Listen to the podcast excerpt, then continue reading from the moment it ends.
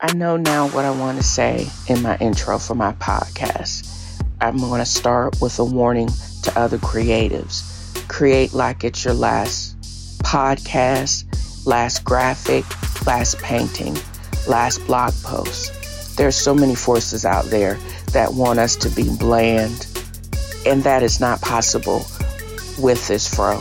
I have too many thoughts about celebrating us, reading what I want to read, pointing out donkeys, what links us together and shouldn't tear us apart. I'll also give you bonus content through 10 Fro's Bar on my Patreon and if you become a melanated nerd. I also will share content about getting the real tea on reality TV. Join me in this episode of Tim Fro is reading for the wild ride. And thank you for listening.